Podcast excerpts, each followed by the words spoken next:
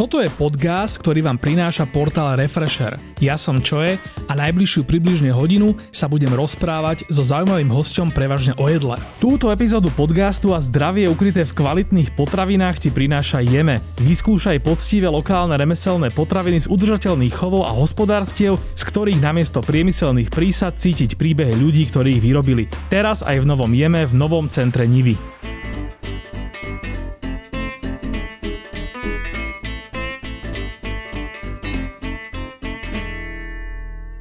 Daniel Karas je šéf-kuchár, ktorý je bratislavským insiderom známy od pôsobenia v sídliskovej reštaurácii Lavita v Ružinove. Od talianskej kuchyne sa momentálne presunul k fermentovaniu. Založil si značku Rodkva Ferments, ktorá patrí medzi to najlepšie, čo z oblasti fermentovaných potravín môžete ochutnať. A najnovšie aj street foodový stánok Bechu, v ktorom zo svojich fermentovaných výrobkov varí opäť zas aj fantastické jedlá. Vítaj Dano. Ahojte všetci. Ja som teraz doma, tak som zasekol som sa na tom Bechu, lebo som sa zabudol opýtať, či je to Bechu alebo Beču. Je to Beču. Beču? Skôr, hej. OK, a z čo je ten názov? Vieš čo, pri teda vymýšľaní, že ako by som nazval takýto e, street foodový koncept nejaký, tak som sa chcel stále držať tej témy tej pekingskej kapusty ako keby. OK. A ono to vlastne ako keby znamená to, ako keby tá hlava tej kapusty v korejštine. OK, takže zase Čiže... niečo, čo ja neviem. Tak som rád, že som sa poučil. Ako teda dopadol uh, Street Food Park? Bol si súčasťou niekoľkých Street Food Parkov po sebe, posledných, mám taký pocit už? Čiže už, už vlastne si ten akoby tvoj street foodový stánok tak zabehol, hej, na tej scéne street foodovej. Áno, ja som sa zúčastnil na Street Food Parku túto street foodovú sezónu prvýkrát, aj keď sa začala asi neskôr, asi sa mala začať o mesiac skôr, podľa mm. toho, čo som vnímal, asi však kvôli korone. A Street Food Park pred Tržnicou je úžasné miesto. Ja som akože nemal nikdy nejakú ambíciu e, začať taký nejaký kočovný život, že by som začal chodiť po vinobraniach a, a, a neviem, kade kde, že tam variť a chodiť s tým stánkom. Takže pre mňa miesto pred tržnicou bolo ako keby že vysnívané. Že tam chcem byť uh-huh. a tam tá komunita ľudí, celkovo tá organizácia, nie je to žiadna kolotočarina, je to celé také, že je to celé fajn urobené. A má to svoj štandard samozrejme a má to svoj štandard aj čo sa týka tých e, ostatných street foodových stánkov. A pre mňa e, musím priznať, že bolo celkom zapeklité sa uviesť, že aby to ľudia pochopili, že čo vlastne robím. Ja som to, mm-hmm. ja som to ani tak moc nedotiahol, čo sa týka toho vizuálu. Celé som to šil takou horúcou niťou, aj, ten, aj mám také, že logo, tí, čo tam boli, tak asi, asi to spozorovali.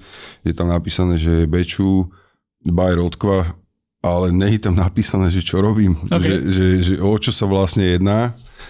Tak keby som tam napísal aspoň, že Korean inspired street food, alebo ja neviem, že vieš niečo, mm-hmm. že by som to tak nejak, nejak špecifikoval, tak ľudia by vedeli. A mal si pocit, že akože by to reálne potrebujú tí ľudia, že nebola tá značka Rodko ešte, ešte už teda taká, že by tam akoby, že pútala pozornosť? Nie, akože pre ľudí, ktorí sa zúčastňujú sobotných trhov mm-hmm. farmárskych a dostatočne som to ako keby odprezentoval na svojom Instagrame, tak títo pochopili, tí sa zastavili ale pre takého účastníka, návštevníka street food parku, ktorý tam chodieva uh-huh. a ako keby nevie o mne, že sa venujem fermentácii zeleniny a že chcem spojiť tú fermentovanú zeleninu s nejakým jedlom, tak pre nich som bol akože úplne neznámy. Uh-huh. Ja som len počul, že išli okolo a to niečo sa tam pozerali na ten stánok a to, čo tu vlastne robí tento, že iba tak prešli uh-huh. okolo a vôbec na to nereagovali. A ja som vlastne ani nevedel, že, že s čím mám kalkulovať pri tej svojej účasti tam. Ja som vôbec nevedel, že koľko ľudí tam chodí priemerne na každý stánok, mm-hmm. takže som nevedel, že koľko jedla si mám pripraviť. Vôbec som nevedel, že koľko personálu tam asi mám mať. Či mám kúpiť stan 3x3 mm-hmm. alebo 3x6. Takže ja som to tak nejako akože na začiatku mŕte predimenzoval, dal som si tam pomocníkov, ja mám rád akože robiť s ľuďmi, s ktorými som robil aj predtým, oni presne vedia, že ako pracujem, ja som s nimi robil v minulosti, čiže stačí, keď ja sa iba otočím, že chcem niečo zobrať, on mi to už podáva. Vieš, to, sú, to sú presne takí tí kolegovia, ktorí presne vedia, že... že mal som tu, mal som tu búček z Brna a toto presne som no. u nich e, rozobral, že oni sú aj taký balet v tom Hej. svojom miniatúrnom futraku. Áno, áno. Že sa, vlastne keď jeden sa otáča, tak presne druhý vie, ako má uhnúť, ako sa má minúť tam, aby sa vymenili a podobne. A ja som to ešte tak Rádo. spravil, že ja mám taký sklad e, tuto v Bratislavskom prístave a ja som to celé najprv postavil tam. Uh-huh. Kompletne som to tam zariadil. Veš, si nacvičoval. Hej, postavil som tam ten stán. Mojej priateľky brácho, on vyrába také špeciálne veci od dreva cez sochu, on spolupracuje s galériou a tak. Uh-huh. Čiže on mi ako keby dal nejak dokopy ten predajný pút, povedal som mu, že chcem, aby sa to dalo vždy zložiť, aby sa to ľahko zmontovalo, aby sa to dalo dať pekne do auta. Takže on mi to ako keby podľa nejakých mojich špecifikácií dal do, dokopy, čiže tam som to celé postavil, tam som zavolal aj tých ľudí, uh-huh. s ktorými som mal na ten prvý street food park ísť. A tam sme si presne nacvičovali tie veci, tam akože, že kde sa budeme pohybovať, všetko, aby si mal po ruke a tak. A potom zrazu prišiel ten deň toho street food parku a ja som tak ako keby e, spadol do tej reality, že aha, že tak to, toto je... Nemôžem povedať, že ja by som mal nejaké obrovské bomby. Návštevníci toho street food parku, oni už presne, keď idú z domu, vedia, čo si idú dať. Okay. Vôjde cez tú bránu a on a ide presne mm-hmm, tam. Mm-hmm. To, čo mu chýbalo počas tej korony, mm-hmm. keď bolo zavreté, ten prvý street food park bol presne taký, že hneď si išli dať tú, tú, tú svoju obľúbenú vec. Okay. No a, ale tým, že trvá vlastne 4 dní, teda streda, štvrtok, piatok, sobota, tak na druhý deň už som mal pocit, že to bolo lepšie, že viacej tí ľudia začali experimentovať. Toto som inak presne ja, že prvý deň, keď tam idem, tak presne, že buď niečo nové, alebo polná kuchyňa vždy prvý deň má niečo špeciálne, tak, tak kuním a áno, potom áno. už tie ďalšie dni si hovorím, že hm. Hej, a ten druhý, tretí, štvrtý deň bol fajn a ja vlastne ja som skončil celkom dobre. Ja môžem povedať, že však to nie je žiadne tajomstvo. 100 porcií denne jedla som spravil. Okay. To, ja viem, že ostatní tam robia iné bomby, mm-hmm. že to sa pohybuje v iných číslach, ale mne to stačilo, ja som bol z toho nadšený. Akurát, mm-hmm. že ja som mal tak vysoké náklady, tým, že som nevedel, že, že čo okay. mám robiť, ja som zamestnal, vieš, tam chalani tam stáli, všetci boli nábudení, pripravení, vieš. A ku koncu dňa, aj napriek tomu, že, že to bolo úspešné vlastne, mm-hmm. tak ja som mal trošku hĺbšie dovačku. Okay. Ale to vôbec nevadilo, pretože som sa naučil a ďalší krát už som to zredukoval. Mm-hmm. Zobral som si menej ľudí, zobral som menej vecí, akože rároch so sebou, vieš, lebo to nebolo potrebné. Áno. A teraz ku koncu sezóny už sa dá povedať, že, že to máš teda vyladené ekonomicky, hej? Áno, teraz vlastne, keď už sme pri konci, tak už to mám ako keby tak nastavené, že, ale mám to nastavené na tento počet ľudí, či, mm-hmm. akože, ktorí ma navštívili. Okay. Čiže keby sa teraz stalo, že tí ľudia by chceli viacej prísť a mm-hmm. viacej ochutnať, tak ja by som zase musel ako keby to zmeniť, vieš. Že, že dal by si dať do toho názvu, hej, ten Korean.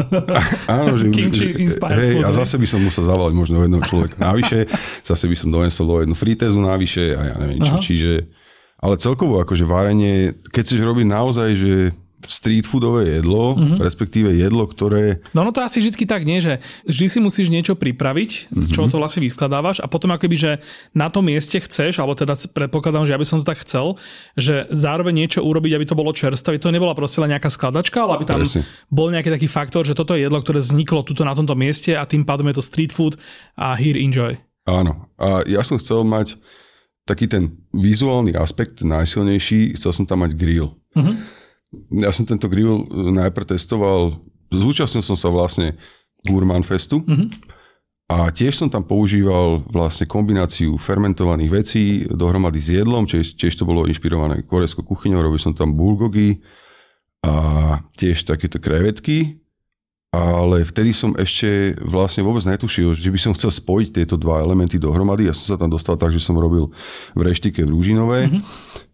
Rádo Nácký ma oslovil, že či by som sa s reštikou nechcel zúčastniť na tom Gourmand Feste mm-hmm. a mne šéfstvo povedalo, že oni o to nemajú záujem. Okay. Tak ja som povedal, že dobre, vy o to nemáte záujem, tak ja si zoberiem dovolenku, e, spravím si vlastný koncept, mm-hmm. extrémne rýchly a pôjdem tam a vtedy si už fermentoval, hej? Vtedy už... Ja, hej, však ja vlastne fermentujem veci od 2014-15, okay. tak. Len som to dával iba ľuďom jesť v reštike, akože dohromady mm-hmm. s jedlom. Takže som sa zúčastnil toho Gourmand Festu a chcel som zachovať tento istý grill ako tú najdôležitejšiu, alebo aspoň ten taký ten fajnový street foodový vibe, vieš, tá vôňa nech tak tam je. to je ten to... vizuálny a ten čuchový efekt toho, Hej. že vlastne chodíš po tom street food parku, povedzme, že si tam druhý deň, že včera si si dal to, na čo si sa tešil celý ten čas a teraz už tak pozeráš, kúkaš a zrazu proste z nejakého stánku vychádza dym a škvrčí to tam a voní to tam. Presne, sú koncepty na street food parku, ktoré to nemusia už teraz robiť. Mhm. Ani možno, že to na začiatku nemuseli robiť, Mhm. pretože sa oveľa viacej povedovali tej marketingovej stránke a keď sa postavíš pred ten stánok a pozeráš sa, že čo sa tam vlastne deje, tak tam nič moc nevidíš. Mhm. Ja som si teraz asi uvedomil, aké je to super, keď máš stánok a nie uh, food, Food truck, truck, alebo, si alebo príves, lebo vtedy si presne Áno. vysoko. Že ty vlastne pozeráš na tých ľudí dole a tí ľudia tam tak nakúkajú, že maximálne tam na pulte vidia vystavené niečo, alebo keď Hej. niekomu pred, pred tebou niekto uh, urobia teda hotové jedlo, mm-hmm. tak, tak si to vedia pozrieť, ale že vlastne nikdy tam neuvidíš ten grill a proste Áno, ten áno. vznik. Je, to- je to obrovský rozdiel v tom, myslím si, že prevádzky, ktoré už sú akože mŕte etablované, čo sa týka, akože rokmi už sú na trhu, tí ľudia ich poznajú, tak už si môžu dovoliť mm, si povedať, že ja teraz odídem zo stanu, Mhm. z toho šapita, odídem do food trucku, pretože pre nich to bude len premiestnenie sa do ako keby väčšieho bytu alebo do domu. Áno, a áno. budú mať lepší komfort a tí ľudia stále dostanú to isté, akurát, Mhm. že odpadne ti od toho ten posledný deň toho street food parku, kedy to všetko musíš poskladať, Áno, áno. už si unavený, ty kokos, nedaj Bože, prší, to je úplný shit, to je najhoršie. Takže to, v tomto je ten veľký rozdiel a ja som to aj tak bral, že ja vlastne nemám moc čo tým ľuďom povedať. Keď tam prídu, tak som si povedal, že budem vizuálne ako keby viacej sa k ním prihovárať tým, že tam niečo sa pečie, že tam bude oheň, lebo myslím si, že by som, alebo by som neúspel tak, jak som úspel. Pre ostatných to asi není úspech, ale pre mňa je, že keby som tam mal len taký vieš, veľký pult a, a nemal by som tam... Zohria, zohrieval by si tam trošičku niečo. Hej, a hej, iba hej, by som tam mal napísané, že o čo sa jedná. Áno, áno, No. áno. Takže tak.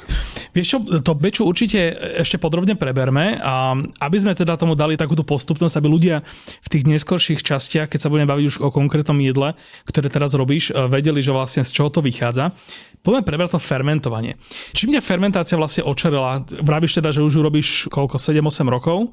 Ono je to vlastne, že, že síce sme sa to bavili o tom korejskom koncepte, potom zase ďalší nejaký región, e, z ktorého pochádza taký súčasný veľký boom fermentovania, tá Škandinávia, E, nielen teda vďaka Nome, ktorú sme preberali aj v minulom podcaste, ale aj, akože aj to Slovensko má v tomto čo povedať, že vlastne my tu máme tie tradície toho fermentovania relatívne silné, aj keď možno nemáme až tak veľa surovín, ktoré by sme takto spracovávali. Uh-huh. A kde v tomto nejakom trojuholníku pomyselnom sa, sa nachádzaš ty? Ja som nezačal s tou fermentáciou preto, že by ma ťahala škandinávska kuchyňa. K tomu som nikdy nejako blízko nemal, ani nemám. Minulé Vianoce som dostal od priateľky to Guide to Fermentation, čo, Noma, čo, hej? čo Noma vydala. Áno. A ja som to neotvoril ešte.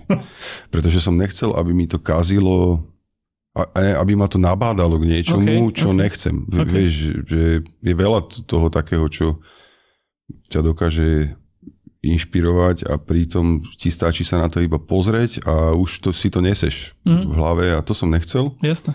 Čiže Škandinávia tu nebola a vlastne, vieš čo to bolo? V 2011 sme chodili e, s frajerkou do korejskej reštiky, možno, že ju si ju pamätáš, bola pri zoologickej záhrade Pri benzínke. pri benzínke, hej. Uh, volala sa... Soul, Soul pa- Garden. Soul Garden. Áno, Áno, ja si to furt milím so Soul Palace a Soul Plaza. Takže prvýkrát sme tam nejako zapadli do tej reštaurácie a nerozumeli sme tomu jedálnemu listku, všetko stalo 10, 15, 20, 30. Čo bolo na tej časti veľmi veľa. No, ja som si hovoril, že kokos, to čo je? A pritom to bolo myslené tak, jak je to naozaj v skutočnosti aj tou kultúrou dané v týchto krajinách, že oni jedia spoločne. Si objednáte dvaja, traja. Hej, a šerujete to, Hej, jete to proste tam na tom stole, si to grillujete. To sa mi na tom najviac páčilo, že si mal v strede tú dieru vyrezanú a tam Mhm, si si grilloval. To bola pecka.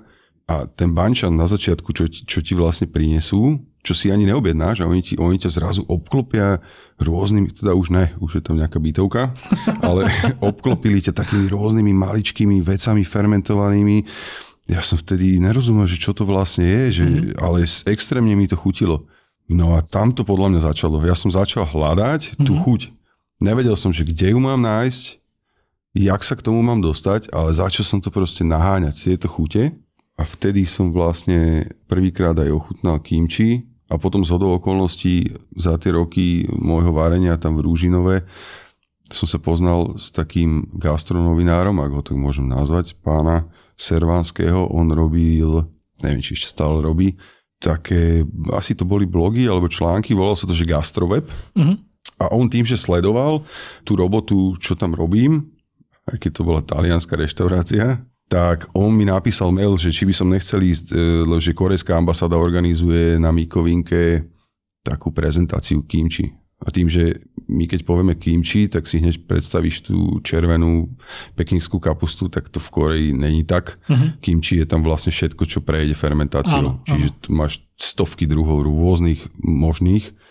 A tam to tak aj bolo. Takže tam som vlastne to mohol konečne vidieť že ak sa to aj robí uh-huh. a trošku si o tom aj niečo vypočuť a tak. No a takto sa to na mňa asi nabalovalo. Čím je to inak, že, že tá kyslá chuť je taká akože atraktívna pre šéf kuchárov a pre takých tých, povedzme, insiderskejších, pokročilejších ľudí v tej gastronómii? Ja si nemyslím, že to je presne. Akože ja ti na to odpoviem ináč. Ja si myslím, že kyslosť je rovnako dôležitá ako slanosť alebo sladkosť uh-huh. vedle. Keď si dáš fazulkou takú tú krémovú polievku s tými zelenými fazulkami a je, je taká na bielo, vieš, mm-hmm. a tá kyslosť by tam nebola, tak by si bol z toho taký sklamaný. Mm-hmm. Ono si to podľa mňa málo človek uvedomuje, že, že jak moc je tá kyslosť dôležitá. Nelen v polievkách, samozrejme aj v šalátoch, aj, aj celkovo, akože aj keď ochutnáš klobásu, mm-hmm. našu slovenskú klobásu, ja niekedy aj ho poviem otcovi, že cítiš tam takú tú kyslosť? Mm-hmm No, že nie, Danielko. Ale keď sa nad tým zamyslíš, tak je to tam, vieš. Mm. Teraz, keď si to povedal, struková fazulka, teda ten prívarok mm. alebo tá polievka, to bolo moje najneobľúbenejšie jedlo v detstve. To som najneobľúbenejšie? najviac neznášal, presne tak, ani som to v živote nedal do úst. Potom neskôr som si k tomu našiel cestu, aj keď nie možno úplne že k tomuto, ale také tie zemiaky na tieto podobné veci, ale presne tie biele polievky, také mm-hmm. hustejšie. A teraz mi vlastne napadlo, že jak ja na tom strašne milujem, keď tam ešte je, je tá flaštička s tým octom a môžeš si dať na lyžičku a zamešať to do toho, že dostať do toho ten ocot, ktorý neprejde varom, že vlastne zostane tam taký ten fakt s tým takým tým kikom. A ešte úplne špeciálne milujem, že tou lyžicou, ktorou to zamiešaš, uh-huh. tak keď potom si dáš po prvýkrát, tak tam je to ešte, ešte viac na tom, na tom dne tej lyžice. Jasné, jasné. Že to je aká parádna vec. Hej, a málo ľudí si uvedomuje aj to, že ocot dokáže ti aj znepríjemniť to varenie, keď mm-hmm. ho pridáš, dajme tomu, na začiatku varenia, dajme tomu že poliev, chemicky polievky. tam nemusí fungovať potom nejaké tie... O, nerozvarí sa ti zelenina. A toto áno, áno, Zostanú áno, ti zemiaky áno. také tvrdé, také, vieš, ale to už je mimo. Ale kyslosť ako taká... dáš nakoniec, vždy. Áno, oco dáš nakoniec a pečenky môžeš osoliť aj na začiatku kuracie. A vážne? Nič sa nestane, jasné. A OK, OK, jasné, to som, vidíš, to som ja mal vždycky taký strašek. to ma len tak nápadlo z týchto mýtov.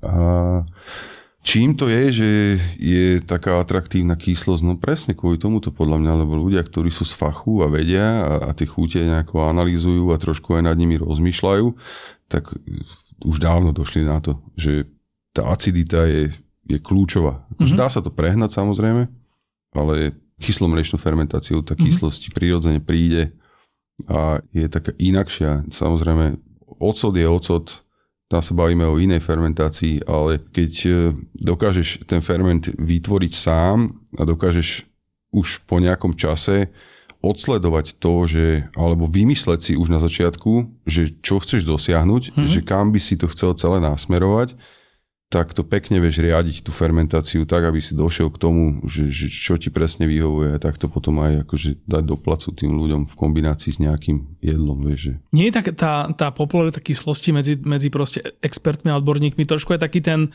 že historicky vlastne tá kyslá chuť bola spojená s nebezpečenstvom, že to bolo vlastne akoby, že tou chuťou ti vlastne potravina hovorila, že, že nie je úplne bezpečné konzumovať, keď náhodou teda bola už nejaká skysnutá alebo proste pokazená. Uh-huh. A že teraz vlastne tí kuchári, akoby, že z tohto, tým, že to vlastne tú kyslosť používajú, tak je to vlastne, jak, keď tú super jedovatú rybu Áno, porcuješ a, a proste musíš tam presne niečo také urobiť, že je také zrušujúce, dobrodružné. Tam toto neza, nezahrávalo podľa teba? Asi tá fermentácia podľa mňa, ja sa v dejinách nejako, uh-huh. nikdy nešiel dejepis, mňa to ani nebaví. A keď niekto chce si to dohľadať, tak si to asi na internete ľahko nájde, že kam to siaha toto celé a tak. Ale ja si to predstavujem asi tak, že najprv sa začalo chlastom. Mhm. Vieš. Že to bola tá prvá vec, ktorá ti bolo ľúto vyhodiť, aj keď už bola zjavne Dajme pokazená. tomu, že to zabudli niekde, alebo aj, vieš, to víno. A teraz si si k tomu privoňal po nejakom čase, lebo to také kyslé, vieš. Aha.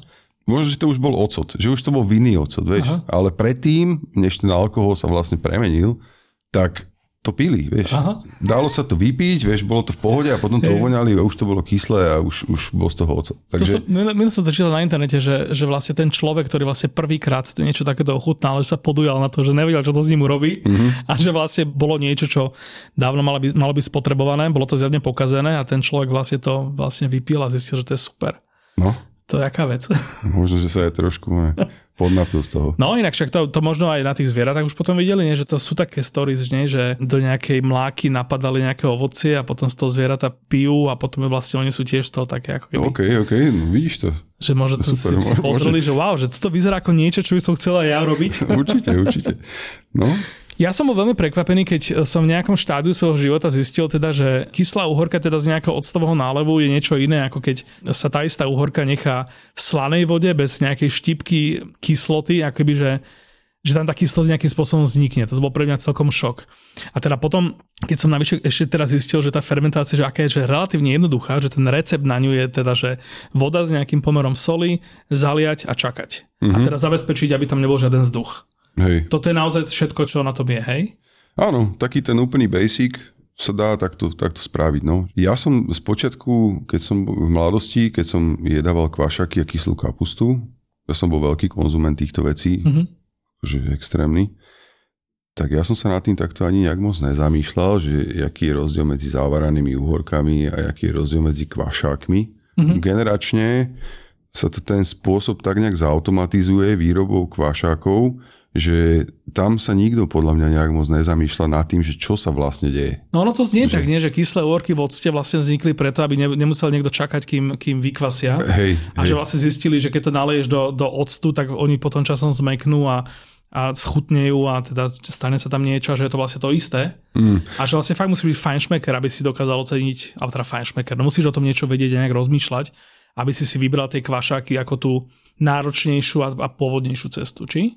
Mm, vieš čo, v tomto smere je to podľa mňa úplne že neporovnateľné. Kvašaky s takými tými nakladanými úhorkami. Akože už len tým, že akým procesom to celé akože vzniká a hlavne to ne každému chutí, podľa mňa tá chuť je absolútne neporovnateľná. Jasné. To je niečo úplne iné a asi sa to nedá podľa mňa ani nahradiť, že by som, dáme tomu teraz, že si dal celoročne grézňu, by som si dal kvašák. Mhm. Asi by som si dal radšej takú tú uhorku z pohára. Ktorá je sladká, že, tam hej, máš že, že takto sa s hej. tým zahraješ. Hej. Takže akože technologicky je to úplne niečo iné, ale ten najväčší rozdiel v týchto dvoch veciach medzi uhorkami z pohára sterilizovanými a kvašákmi je ten, že my vlastne tie úhorky ako keby dostaneme do štádia, kedy sa s nimi nemôže už nič stať jednak tým, že tam je teda dosť nízke pH, tým, mm-hmm. že tam dáme ocot už na začiatku. Mm-hmm. Čiže tá tvorba tých nežiaducich baktérií je jednak ako keby vytvorená tým strašne nízkym pH a ďalšia vec tým, že je to vlastne prevarené. Mm-hmm. A keď si vytvoríme tú kvasenú úhorku sami, tak jednak ako keby tú kyslosť vytvoríme, mm-hmm. nepridáme ju tam s ničím, vytvoria to proste baktérie a mikroorganizmy a jediné, čím to ako keby zastabilizujeme, je chlad. Mhm. Takže benefity pre nás určite akože zdravotné sú kvašaky, Mhm. to je mega. A hlavne aj tá radosť z tej výroby. Ono to asi tak nie, že, že teda ja si to predstavujem tak, že benefit toho, toho kvasenia, alebo teda toho fermentovania je, že to je vlastne živé, Uh-huh. že akoby, že, dejú sa tam stále nejaké veci, že nezabil si to takým tým proste octom a, a, a týmto. A teraz, že pokiaľ toho ide fakt len tá voda a sol, tak vlastne všetká chuť, ktorá tam je, je vlastne pôvodná. Že nie je to tak, že proste máš nejaké že úorky, ktoré by mohli byť hociaké, lebo ich proste v konečnom dôsledku tam pridáš cukor uh-huh. a ja neviem, horšičné semiečka, kôpor a podobne uh-huh. a tým vlastne akože dosť ovplyvníš tú chuť, ale že ten kvášak, teda nebavíme sa samozrejme o kimči, kam idú proste všetky možné čili a podobne, že ten kvášak je akoby, že tá, uh, nehovorí, že pôvodná chuť uhorky, ale akoby, že prirodzená chuť tej prírody akoby v tom. Áno, akože tomu kvašaku môžeš tú takú tú charakteristickú chuť jedine dopomôcť zmeniť vysokým množstvom, dajme tomu kôpru alebo chrenu, mm-hmm. ale určite nejak dramaticky sa to nezmení. Tam nič moc nemôžeš meniť. Ale môže sa ti stať, že sa ti nepodaria zase tie kvašaky, mm-hmm. že, že tam niečo pokazíš. Ale čo sa týka kvašákov, tak kokos tam fakt akože není moc o čom to je pre mňa taká jednodruhová fermentovaná zelenina. Ani s ňou neexperimentujem nejak moc. Jediné, čo robím, sú že kimči kvašáky. Mm-hmm. Poďme kľudne aj k tým zrušujúcim, k tomu kimči, akože nechcel som sa zavrnieť na, na kvašakoch, ale na to fermentovanie celkovo, akože nejakým spôsobom to tak približiť tým ľuďom. Ty vlastne riešiš aj to chemické pozadie toho, že vyznáš to tam presne v tých, že čo sa tam presne deje, vďaka čomu, aké reakcie tam nastávajú a podobne? Viem, že čo robím už za, za ten čas, mm-hmm. bez toho, aby som akože vyštudoval nejakú mikrobiológiu alebo niečo. Používam na to, aby som dokázal robiť takú tú nejakú riadenú fermentáciu, aj prístroje, ktorými dokážem akože nejako merať cukor a pH a viem, že čo chcem dosiahnuť. Ale samozrejme fermentácia ako taká je premena sacharidov na kyslomlečnú fermentáciu. Mm-hmm. Tam v podstate sa, sa deje iba toto. Tam není jak moc akože čo skúmať, ale je ústav, do ktorého raz za čas nesiem vlastne produkty, ktoré ti spravia mikrobiologický rozbor mm. a oni ti povedia, že aké konkrétne baktérie a mikroorganizmy sa tam vytvárajú, či tam nie sú nejaké koli, či, či sa to všetko deje presne tak, jak sa to má. Mm-hmm Takže do tohto sa ja úplne akože nepúšťam, na to sú laboratória, ktoré to riešia. Aha, ale teraz, že dávaš doma takýto nejaký check, hej? Že hej, hej, hej. Jasné, normálne dosť, za každý produkt zaplatíš 50 eur uh-huh. a oni ho tam mesiac majú a po mesiaci, že čo tam vlastne hej, po mesiaci prídeš a povedia ti, že takto to vyzerá a ty už keď máš samozrejme nejaké procesy nastavené a drží sa tých procesov, tak... Tak vieš, že to je safe. Hej, mal by si... Akože, a to sa týka várok, alebo to sa týka iba nejakého produktu, že vy, ty si vymyslíš nejakú verziu kimči napríklad, dáš mm-hmm. to otestovať a potom už to tak vyrábaš, alebo to ešte potom pre istotu aj každý rok uh, tam odnesieš? Dáš to pretestovať mm-hmm, raz okay. nejaký čas, hej. Okay, okay. Že či je všetko teda hej, áno, s konstolným poriadkom. No, dajme tomu, že sa presťahuješ do nejakej inej mm-hmm. výrobne, zmeníš tie podmienky, v ktorých funguješ, tak vtedy si to dáš prečekovať, akože či to je OK. Ako sa ti zatiaľ páči podcast? Ak ťa bavia takéto príbehy zaujímavých ľudí, ktoré sa odrážajú v ich jedle, kopec podobných nájdeš aj v regáloch obchodov Jeme. Objav zdravie ukryté v kvalitných potravinách teraz aj v novom Jeme v novom centre Nivy. Tak si naznačil, že vlastne tam, že pri tej prirodzenej fermentácii, že tam máš aj nejaké také, povedzme, že, že účinky, myslím, že to aj zaznelo slovo, že, to, že je to zdravšie. Ja som čítal si nejaké veci, aj som si uh, počúval nejaké podcasty, mm-hmm. kde bola akože to taká nejaká diskusia, že nebola to diskusia o tom, že by, to, že by niekto hovoril, že vyslovene, že to nie je zdravé, ale že skôr akoby, že riešili tam, že hlavne v dnešnej dobe, keď je taký relatívne populárny a taký celkom trend, takže sú ľudia, ktorí možno trošku nadhodnocujú, že, že si o tom povedzme vymyslia nejaké, mm-hmm. že to je nejaká super potravina, po ktorej, ja neviem, pomaly, že vyzdravíš z rakoviny a podobne. No pozri, keď užívaš antibiotika, alebo ti ich naordinuje teda tvoj doktor, tak rovnako s tým ti napíše recept aj na probiotika, aby uh-huh. sa ti tá flóra ako keby v tých črevách dala nejako do poriadku, pretože dostávaš šupy z tých liekov. Uh-huh. A fermentované potraviny, není to z mojej hlavy, je to dokázané normálne štúdiami, robili sa rôzne štúdie na človeku, ktorý jedol, dajme tomu fermentovanú zeleninu niekoľko dní po sebe a potom mu spravili znova nejaký, nejaký rozbor tak e, zistilo sa, že ktoré baktérie alebo tie organizmy prevládajú v tých črevách. Mm-hmm. Samozrejme, že niektorí si možno myslia, že, že im fermentovaná zelenina robí zlé, pretože dajme tomu dajú si prvý, druhý krát kimči a normálne sa doserú sa z toho, vieš. Ale, ale. A to je, vieš, to si poviem, že to mi robí zle. Aha. Ale to je presne, tam vidíš, že, že sa niečo deje. Áno, áno. To je dôkaz toho, že to, čo si zjedol, tak ti niečo v tých črevách spravilo. A to, čo ti to spravilo, je správne. Určite ti to neurobilo nesprávnu vec. Ale keď v tom zotrváš, tom jedení takýchto produktov nejaký čas, tak zrazu zistí, že už ti to prestalo robiť zle. Už je to fajn. Kimči je také super, že sa z neho oplatí posrať. Určite aj z uhorek. aj z uhorek. To teda si zapíšem asi na názov, Matej. Aj keď som to povedal ja, nie host.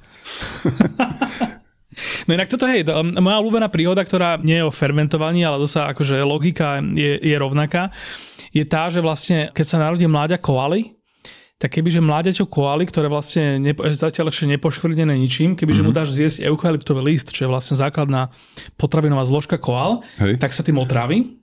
Okay. Pretože mláďa koaly zatiaľ ešte nemá proste vo svojom tráviacom trakte nejakú baktériu, ktorá proste mu bude celý život pomáhať e, tráviť eukalyptové listy. A to, čo vlastne tá evolúcia akoby že robí a čo vlastne každá mama koala vie, keď sa narodia deti, je, že tým deťom musí dať zjesť, a teraz sa akože ospravedlňujem, ale je to naozaj tak, kúsok svojho trusu, Uh-huh. A vlastne tým vlastne sa tomu mláďaťku tie baktérie, ktoré vlastne potrebuje mať vo vnútri, dostanú do čriev. Dostanú do čriev a už si môže dať eukalyptový list a už by to nič nespraví a je vlastne krásne tým zabezpečený. Toto. Čiže no, vlastne je úplne v poriadku, keď ochutnáte teda niečo fermentované a neuruje to dobre a je to len znak toho, že s tým nemáte prestať. Keď to není výlučok niekoho iného. Ale aby som sa ešte vrátil k tomu, že, že čo tá fermentácia vlastne ako keby jak to ja vnímam, mm-hmm. lebo tým, že ja nejsom vyštudovaný žiadny medicínsky teda guru, tak ja všetko, čo som sa o tom naučil, tak viem v podstate z toho, jak s tým pracujem a s kým sa stretávam. Takže to, čo viem, je veľmi prosté a to, že keď zoberieš súrovú mrkvu, tak obsahuje určité množstvo vitamínov a nutričné hodnoty má tak. Keď tú mrkvu sfermentuješ, tak z nej spravíš ľahšie stráviteľnú potravinu, mm-hmm. dodáš jej laktobacily, probiotika, ktoré ti jednak ešte pomôžu mm-hmm. a ešte sa tá, tie vitamíny ako keby tam znásobia, čiže spravíš z toho naozaj super potravinu a preto sú fermentované potraviny tiež nazývané ako super potraviny. A zachováš tam vlastne tie vitamíny. Zachováš tam mm-hmm. to, čo tam má byť, zmeníš tomu chuť, možno, že No vylepšíš tomu chuť, keď vylepšíš. sa o surovej merkve, čo si budeme hovoriť. O ničom. Takže potrebuje a, tú kyslotu vyslovene. A v podstate nič si neurobil dohromady. Mm. Všetko za teba spravila príroda. Mm. Keď to spravíš dobre, môžeš normálne hrdo chodiť, že akú mrkvu si urobil. Čiže vlastne namiesto toho, aby si tú mrkvu potreboval nejak e, posýpavať nejakými vecami a kombinovať s niečím, tak vlastne ty akože úplne takýmto krásnym protoprístupom prírodným a dokáže z toho urobiť oveľa chutnejšiu vec. Kokos, perfektne môžeš si ju odšťaviť, dostaneš ju do seba ako tekutinu, mm-hmm. môžeš dať do šalátu, môžeš z nej uvariť, ty kokos. Akože v tomto sú tie benefity obrovské. Mm-hmm. Ďalšia vec je, že máš také ako keby jednodruhové fermentácie, ako som povedal teraz, vieš si urobiť doma e, mrkvu fermentovanú, len tým, že použiješ dobrú kvalitnú sol, doma z vodovodu voda určite ničomu neublíži. Mm-hmm a spravíš si v podstate taký jednoduchý ferment. Sol a voda. Ale musíš to správne odvážiť. No a potom môžeš s tým experimentovať ešte trošku viacej, už keď sa toto naučíš a zrazu zistíš, zistí, že ti to chutí a že si už došiel na to, že, že jak to doma vytvoriť. A môžeš, dajme tomu, už potom pri konci tej fermentácie, alebo možno dajme tomu ešte že na začiatku, že zrazu tam hodíš, dajme tomu koriandrové semienka, alebo ponoríš tam do toho, dajme tomu komburiasu, Proste začneš trošku viacej ako keby pridávať tomu celkovému fermentu také telo. Mm-hmm. A toto mňa na tom baví, že z jednoduchého technologického postupu vytvoríš niečo, čo je jedinečné svojou chuťou a zároveň je to benefitom pre teba ano. a pre tvoje zdravie. Čiže toto je to, čo ma na tom extrémne baví a nemusím stať v nejakom nerezovom svete, v, mm-hmm. vieš, v kuchyni ano, ano, ano. a vieš, pariť sa tam. Tebe inak eh, lákate aj fermentovanie nápojov? Keďže vlastne že kopec toho vlastne môže byť kľudne iba vedľajší produkt z toho, čo, čo aj tak robíš? Mm-mm. Eh, nápoje sa fermentujú trošku inakším spôsobom. som v tomto úplne znalý, lebo to nemám nejako odpracované, ale keď fermentuješ nápoje, tak z tých, čo poznáme, je asi kombuča mm-hmm. a potom máš... Potom Čiže vlastne vod... čaj, nie? E, áno, a potom máš vlastne vodný kefír, uh-huh. ako keby. Obidva tieto nápoje sa dajú nazývať ako, že sú fermentovanými, akurát, že tie kultúry, ktoré používaš, tie štartovacie, sa dajú kúpiť. Čiže uh-huh. ty ich nevytváraš sám, objednáš si ich tá kombuča sa robí, áno, jak si povedal, tá hlavne je s čajom. Aby ste si to vedeli predstaviť nejako, tak kombuča je, to sa volá, že skouby, taký ten hríb, uh-huh. ako keby čo dostaneš, to je taký zhluk rôznych e, mikroorganizmov tam, a ty potom to musíš ponoriť vlastne do čaju túto hubu a živíš ju sacharidom. Ty urobíš mm. taký že sladký čaj, dáš tam tú hubu do toho a ona vlastne konzumuje tie sacharidy a zase tam vytvára takéto dobré prostredie a tak. No a to vlastne živíš ju stále viacej a viacej, ona tak rastie a tak celkom je to akože srandovná vec. Mm-hmm. A vytvoríš si nápoj, ktorý je pre teba prospešný. Mm-hmm. Čítal som, že kombuča není akože probiotický nápoj. Že keď si spravíš vodný kefír, tak kefír už na začiatku, také tie perly toho kefíru, ktoré použiješ, lebo hovoril som o, o kombuče, to dostaneš kúpiť ako takú štartovacú kultúru v, v tvare takého puku, takého mekučkého. A keď chceš robiť vodný kefír, tak si objednáš také, že kefírové perly. OK, ale vodný dá... kefír prvý raz živote počujem. Ale tie perly sa dajú objednať na mliečný kefír mm-hmm. a mhm. na vodný kefír. Hmm. A tieto kefírové perly, tieto obsahujú oveľa viacej, podľa toho, čo som sa dočítal, obsahujú oveľa viacej takých tých e, probiotických kultúr už na začiatku. Ale tiež to funguje na princípe živenia sacharidom, mm-hmm. čiže nespravíš si sladký čaj, ale spravíš si sladkú vodu. Mm-hmm. Môžeš to spraviť s rôznymi... Voda s cukrom.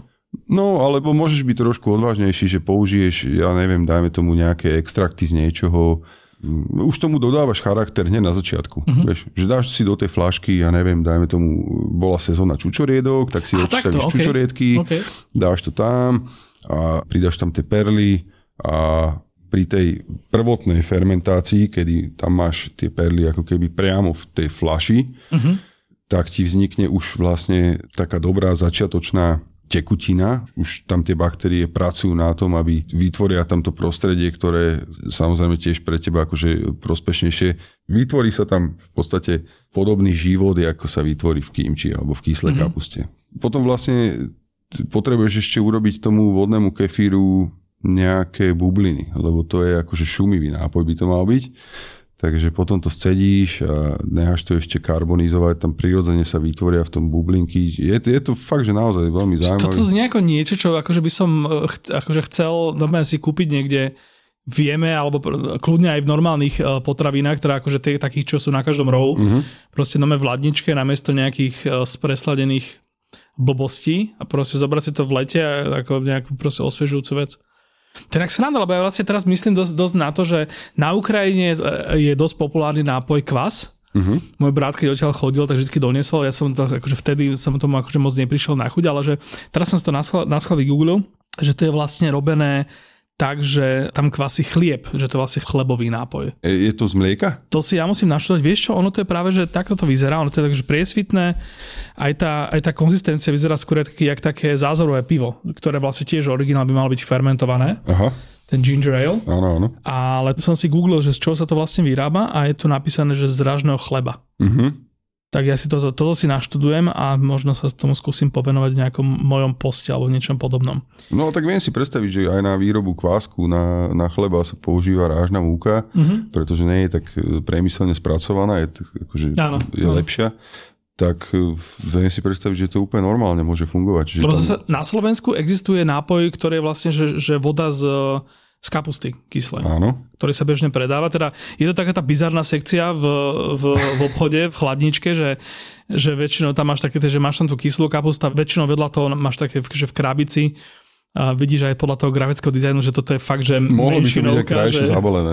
No hej, že, že nie je to nejaký produkt, ktorý vyslovene na teba sa snaží pôsobiť atraktívne, že idem teraz superiť do, do regálu s ďalšími produktami a musím byť naozaj pôsobiť veľmi sexy, väčšinou to je proste, že krabica, kde je proste napísané, že voda z kyslej kapusty. A, a k tomu by mali dávať toaleťak normálne, akože regulérne, lebo to ťa tak ponáháňa, že to vlastne nemusíš ani žúvať moc. No, a tak je to fajné. Akože neviem, či by som si to niekedy kúpil e, v krabici ako samostatnú vodu, ale keď už mám kyslú kapustu, tak akože dáš si do misky, ujedáš si s tou vidličkou, je to super a potom vlastne na konci si tak kopneš do seba ten, Áno. ten tekutý zvyšok, čo tam zostal, tak to je super. Ale akože, je, jasné, jasné. A, no. Určite. Okay. A máš pravdu. Úprimne ti poviem, že si myslím, že naša slovenská kapusta je dosť podceňovaná v tomto. Že jednak už sme na ňu tak zvyknutí, že nám nepríde ničím špeciálna. Uh-huh. A ani ju nejakým spôsobom neoslavujeme v priebehu roka, iba vlastne na sviatky. Určite aj to balenie, ktoré v tých regáloch není také a pritom je to úžasná vec, ktorá zabere tomu producentovi veľa času na spracovanie a také tie kapusty, teda tie rezané, kvasené, čo sa predávajú, ktoré neobsahujú žiadny stabilizátor, lebo to si treba vždy pozrieť na opačnej strane, keď tam je napísané, že to obsahuje sorban draselný, tak mm-hmm. to je stabilizované a... A to je zlé, hej? V tomto je to veľká halus, čo sa týka celkovo aj toho, že, že keď som chcel začať robiť takéto fermentované potraviny, rôznodruhové a rôznochuťové, tak som špekuloval hlavne aj nad tým, že ako to baliť, pretože ten ferment, keď ho zavreš do pohára, tak on je strašne nevyspytateľný. Ja som, mm-hmm. mne to dlho trvalo, pokým som vlastne došiel na to, že keď robíš kimči, ktoré ide do pohára, tak musíš ten pomer tej zeleniny vyvážiť tak, aby niektorá z tých zelenín sa neprebudila, ty kokos, keď už ty si myslíš, že to je celé hotové. Že až vtedy začne fermentovať. A ona vtedy sa akože povie, si že ja mám ešte dostatočné množstvo cukru a ja sa teraz preberem a teraz, mne sa to stalo veľmi aj so zákazníkmi, ja sa im za toto ospravedlňujem, není to nič zlé, aj keď mm-hmm. im to kimči akože vybuchlo doma. Nie, vybuchlo tvoje kimči doma. Ja som si to myslel, že sa ti to stalo. Lebo vtedy to bolo presne to obdobie, kedy som experimentoval s bielou reďkovkou a začal som tam tú bielú reďkovku dávať na kocky na krajinu. Uh-huh. A kokos, to si presne pamätám.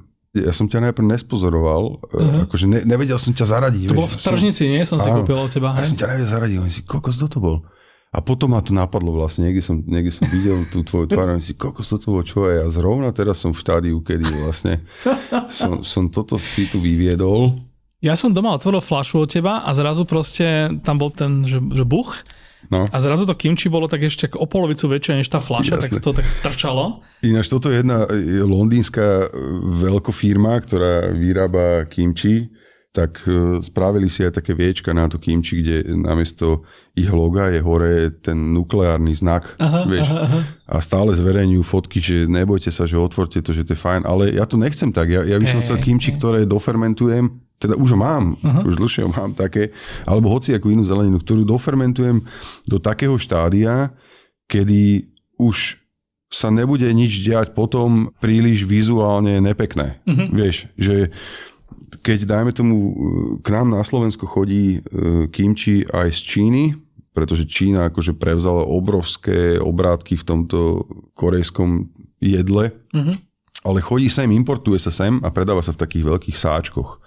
A vnútri máš príbalený také, také vrecúško. Ten... No a to je absorber áno. oxidu uhličitého. Á, okay. A týmto vlastne prežije ako keby tú cestu, lebo oni to balia vyrábajú to a balia to, keď to ešte není tá fermentácia dokončená. Že vďaka tomu to nevybuchne. Áno, oni to majú vypočítané tak, Ja si že... myslím, že to je jak v topánkach, že aby ti to tam neznelo alebo niečo ne, také. Ne, ne, to je absorber. Okay. A oni to vlastne majú tak v tých továrniach nastavené, že, že nemusia čakať teraz chodiť do toho súdu sa stále pozerať mm-hmm. tónu kimči vyrobeného a teraz to poďme baliť a teraz to poďme rozdistribuovať.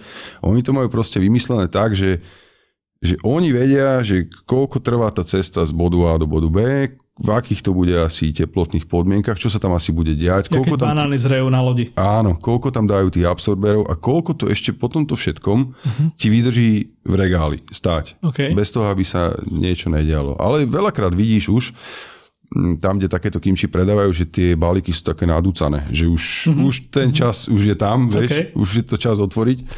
No a vlastne ja som, keď som začal baliť to kimči, alebo ne, ja už som ho balil predtým, ale v jednom štádiu som si povedal, že ja chcem tú bielu reďkovku, takú štruktúru, aby tam mala. Daj mu nákocky, vieš. Uh-huh. A to bola chyba. Lebo tá reďkovka, tá fermentuje bláznivá.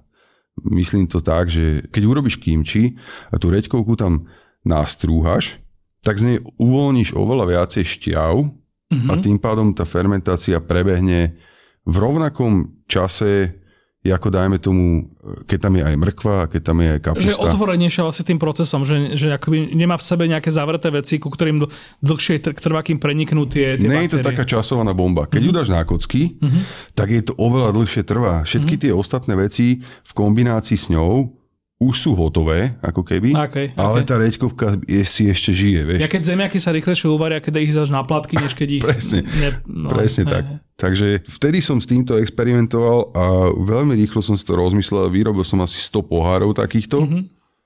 a odtedy to už nerobím. OK, Takto. OK. Dobrá, teda už si to aj vlastne načal, že keď fermentuješ, tak si otvorený tomu premýšľaniu a tým pokusom a tej kreativite, že či už niečo dáš teda na kocky alebo nastrúhaš, ale pravdepodobne je to aj tomu zloženiu nejakému. Máš nejaké proste hranice, že, že fermentujem zeleninu od do, akože od kapusty po reďkovku, alebo akoby, že, že vieš dopredu povedať, že táto zelenina je blbosť, aby sa fermentovala, alebo to aj tak skúsiš, že čo to urobí. Hm. Vieš čo, čo sa týka tej zeleniny, ktorá sa zle fermentuje, šaláty sa veľmi zle fermentujú, ale fermentoval som pak choi a ten bol dobrý. Ale nejaký čas množím kultúru, ktorú vlastne vyprodukujem z nejakého fermentu. Mhm. Čiže nečakám, pokým to začne ten ferment, da- dajme tomu, produkovať sám Že tam dodáš niečo, hej? ale ja mu dodám tú kultúru už z iného výrobku, Ja dajme keď tomu. chleba kvasíš. Áno, dajme tomu, Mhm. že hej. Čiže keď to chce niekto takto vyskúšať, nech sa páči, môžete to skúsiť. Je to super, keď si doma vyrobíte kimči, Mhm. použiješ pár lyžic tej šťavy z toho kimči a začneš si, dajme tomu, robiť e, ferment z karfiolu a z cibule a z cesnaku a týchto pár lyžic tam pridáš, tak skrátiš tú dobu tej fermentácie a jednak pomôžeš tomu celému, aby to ako keby obživlo už na začiatku. Vyhneš sa rizikovým situáciám, že môže tam, dajme tomu, na tom počiatku prevládnuť také tie zlé baktérie, ktoré majú byť potlačené Mhm. tou kyslomliečnou fermentáciou, ale dajme tomu, budú mať tam prevahu a zhnie ti to, vieš. Áno. Čiže je to bezpečnejšie a dá sa takto fungovať. Akože keď odhadneš, že koľko tam toho pridať, do jakého veľkého množstva, koľko pridať. Takže dá sa v podstate vyfermentovať hocičo, ak sa bavíme o zelenine, ale listové šaláty sú veľký nezmysel, to je úplne že mimo. Jednak ja vždycky hľadám, keď, keď chcem vytvoriť nejaký nový produkt, čomu už ako keby sa trošku vyhýbam, pretože len pridávam si robotu a potom nestíham, tak vždycky ja si na začiatku rozmyslím, že čo chcem. Jak ja chcem, aby to chutilo a jakú štruktúru, aby to malo. Ja mám rád, keď to zelenina chrúme, Mhm. keď to je nejaké blato. Mhm. Takže s tým vlastne začnem. A potom hľadám, že čo by to asi tak mohlo byť. Keď viem, že šalatová uhorka, taká tá hadovka, má stred taký dužinatý a je tam veľa tých e, jadierok a iba málo takého toho tuhého, tak nezačnem sa tou myšlienkou ani nejak moc zaoberať. Skôr posuniem sa ďalej. Tiež sa zaoberám teda aj myšlienkou, že koľko tá zelenina asi obsahuje cukrov. Že či, či bude dobrá na to fermentovanie, alebo že či skôr je budem musieť pomáhať niečím A iným. toto je vlastne tá dôležitá informácia, že Mhm. obsah cukru v zelenine, pretože to je to palivo pre tú fermentáciu. Tak, Respektíve, A, dobre, čiže keby náhodou si to niekto chcel vyskúšať, tak uh, rozhodne by ale teda mal začať niečo akože bezpečnými teda uh, zeleninami. Je nejaký dôvod, že prečo sú najrozšírenejšie práve tá kapusta, respektíve čínska kapusta v, tej Koreji, alebo povedzme tie uhorky, že je to tým, že sú to akoby že veľmi rozšírené veci, ktoré sa ľahko dopestujú, alebo... Nie, už teraz ma napadlo, že ja som ti vlastne povedal, že, že listový šalát je nezmysel, a pritom tá pekinská kapusta sa dá klasifikovať ako Premýšľal som šalát. nad tým, ale zasa kebyže niekto mi vymení šalát v nejakom burgeri alebo v niečom takom za e, čínsku kapustu, asi by som povedal, že je to dosť veľký rozdiel. Tak povedzme si, že zmením to a povedzme, že hlavkový šalát. Že asi by bol nezmysel fermentovať hlavkový šalát. No alebo je nezmysel variť veľhákový šalát.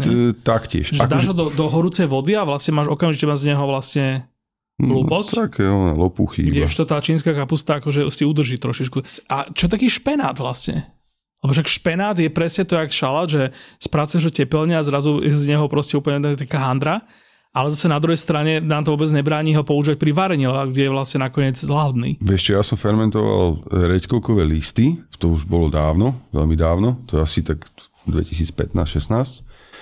A tie boli fajn, pretože boli také húževnaté. Mm-hmm. Aj po vyfermentovaní zostali také celkom húževnaté a aj chrumkavosť mali dobrú.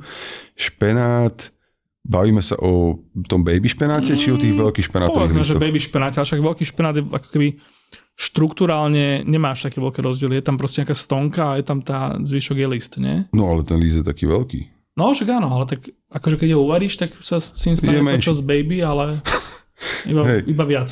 Áno, áno. Viem si predstaviť, že by som ho použil, dajme tomu, do takého viacdruhového fermentu. Že by som dal, že, že žltá cuketa zelená, dal by som kaleráp, možno, že ešte nejaký karfiol, aby, aby tam prevládala tá chrumkavosť. Mhm. A do toho by som buchol ešte tie, tie špenátové listy a sledoval by som, že, že čo sa bude diať. Asi by som z toho nerobil taký ten jednodruhový, Mhm. že to natlačím do pohára a, a budem čakať na nejaký zázrak a že to bude super.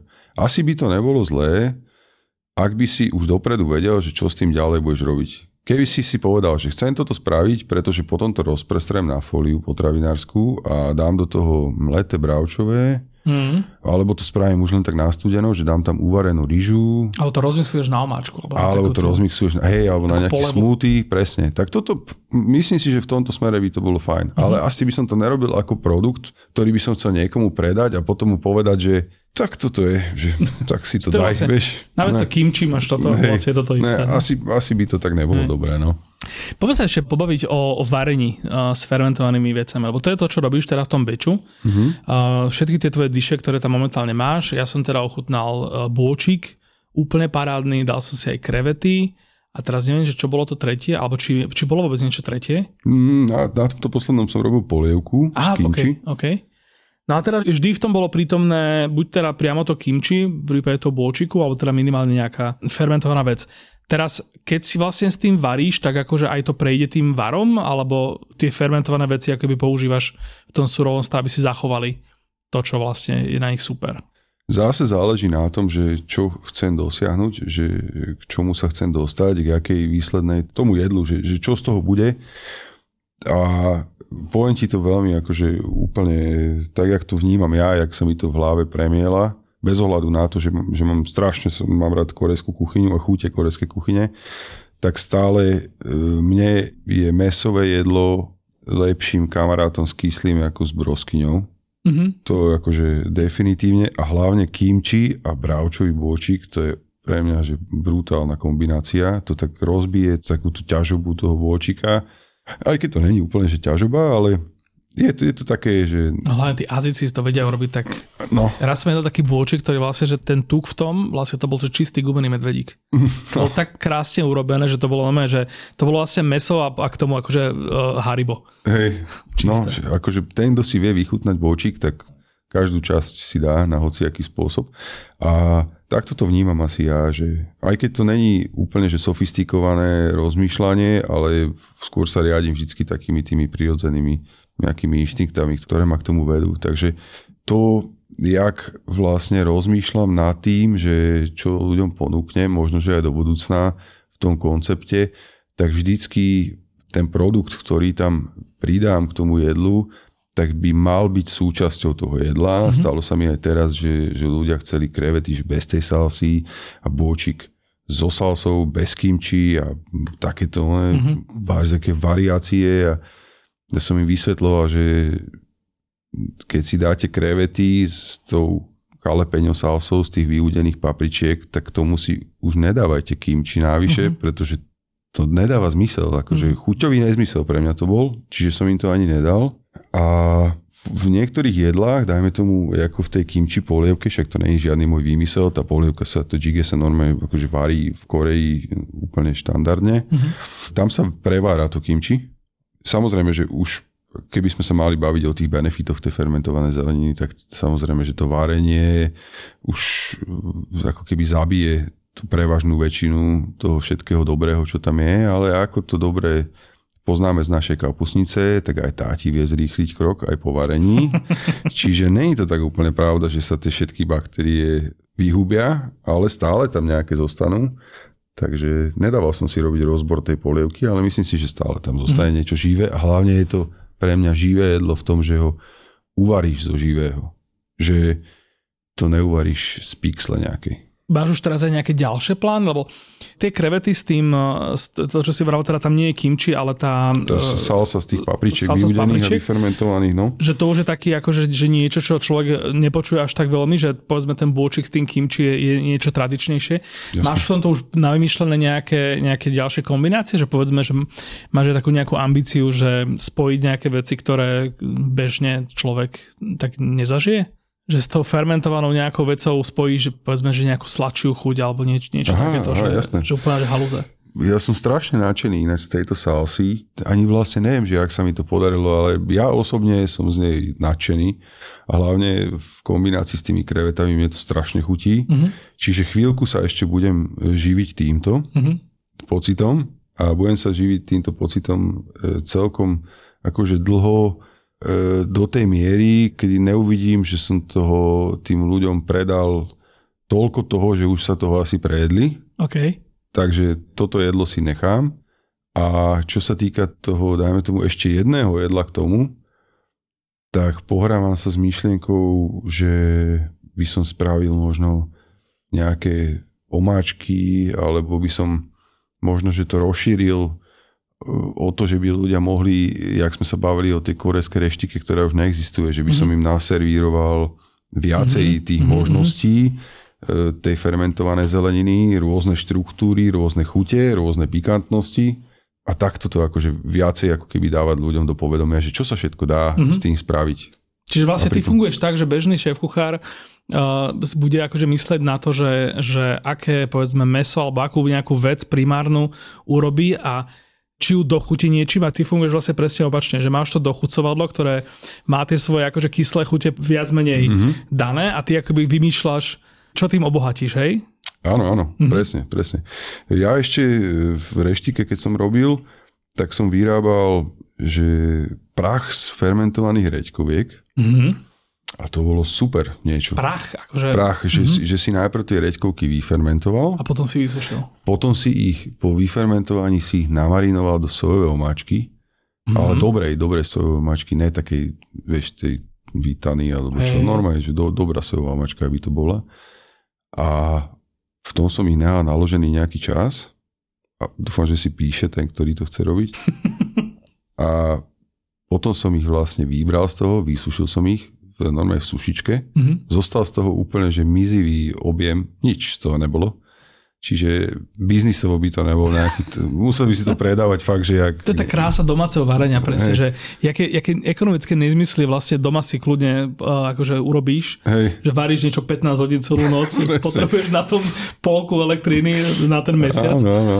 No, no vlastne, si si proste spravil potom obed. No a ja som toto vysušil a potom som to rozmixoval a posypal som s tým steak pred pečením. Okay. Potom som ešte robil jednu variantu, ktorú som vlastne tie isté reďkovky vysušené som zmiešal s vysušenými e, šitake hubami. Mm-hmm.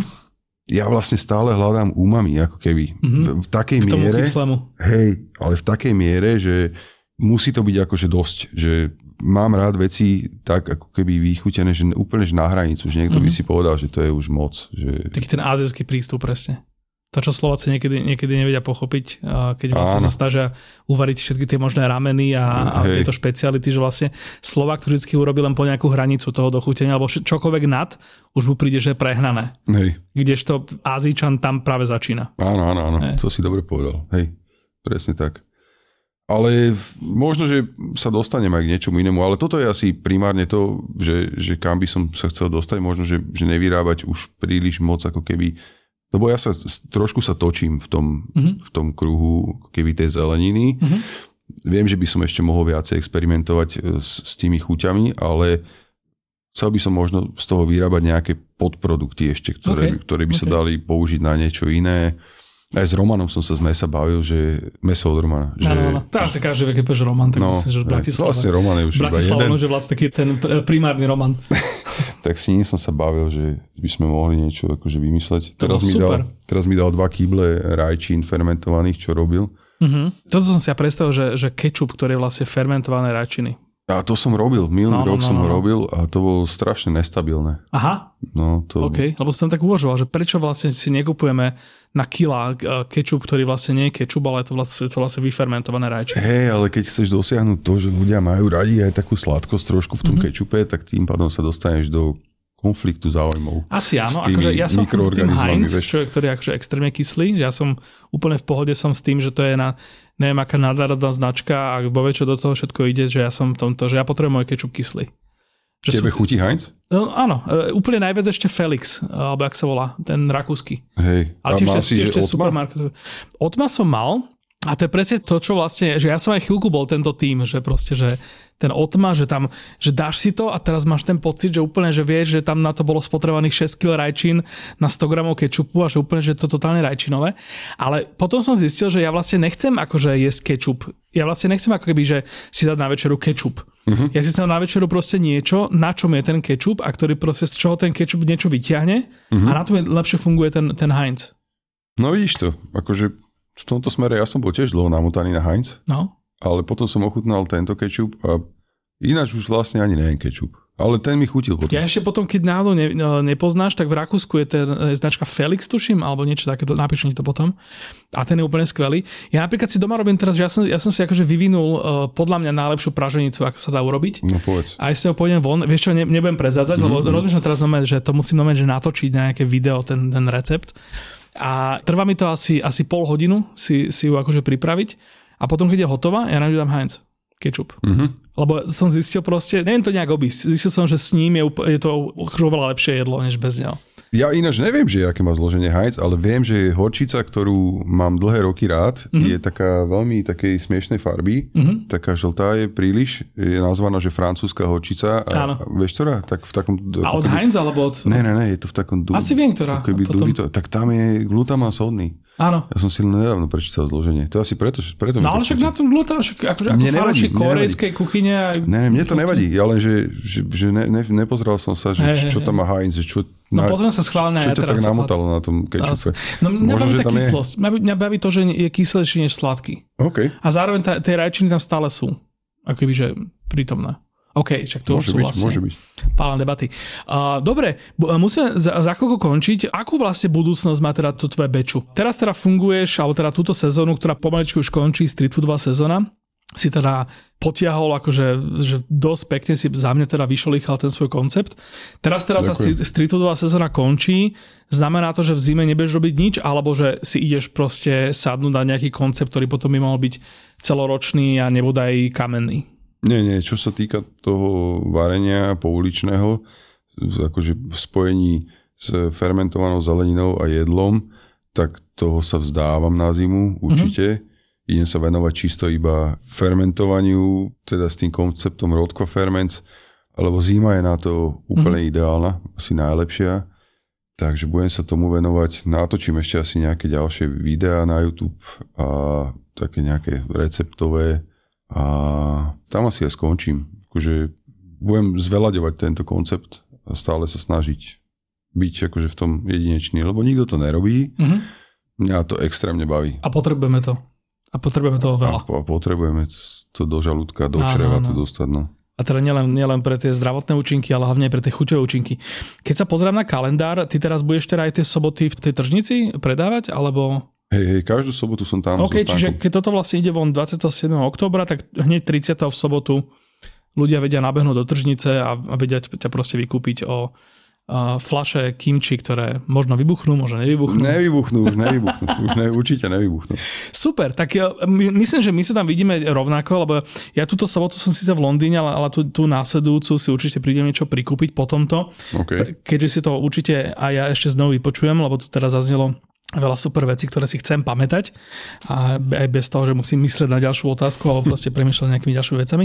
Veľmi pekne ďakujem a teda dúfam, že čo sa týka fermentovania, tak ešte od tebe budeme nielen počuť, ale aj, aj budeme veľa toho chutnať tvojho. Ja ďakujem pekne za pozvanie. Určite som toho veľa nepovedal, čo som chcel, ale tak to, na to prídem až potom. Ale Na to sú potom sociálne siete, čiže uh, ty máš vlastne, tvoj primárny profil na Instagrame je Rodkva. je Rodko Ferments a ten ďalší, ten street foodový, je čisto iba o varení okay. s fermentovaným jedlom. Dajte si Rodko a Ferment, čím viac vás to bude baviť, tak sa potom môžete, môžete prifollownuť, teda myslím, že aj tvoj súkromný profil, aj Beču, by Rodkva a teda zahlbte sa do tejto problematiky hĺbšie, objavujte nové a nové chute, ochutnávajte nové a nové veci, objavujte je to strašne skvelé. hlavne fermentujte, toto. skúste to. A fermentujte, toto je vlastne niečo, čo ja mám tiež na svojom bucket liste a veru túto zimu možno niekedy už sa do toho aj konečne pustím. Super. Díky moc. Ja ďakujem vám. Ja som Čoje a toto bol podcast.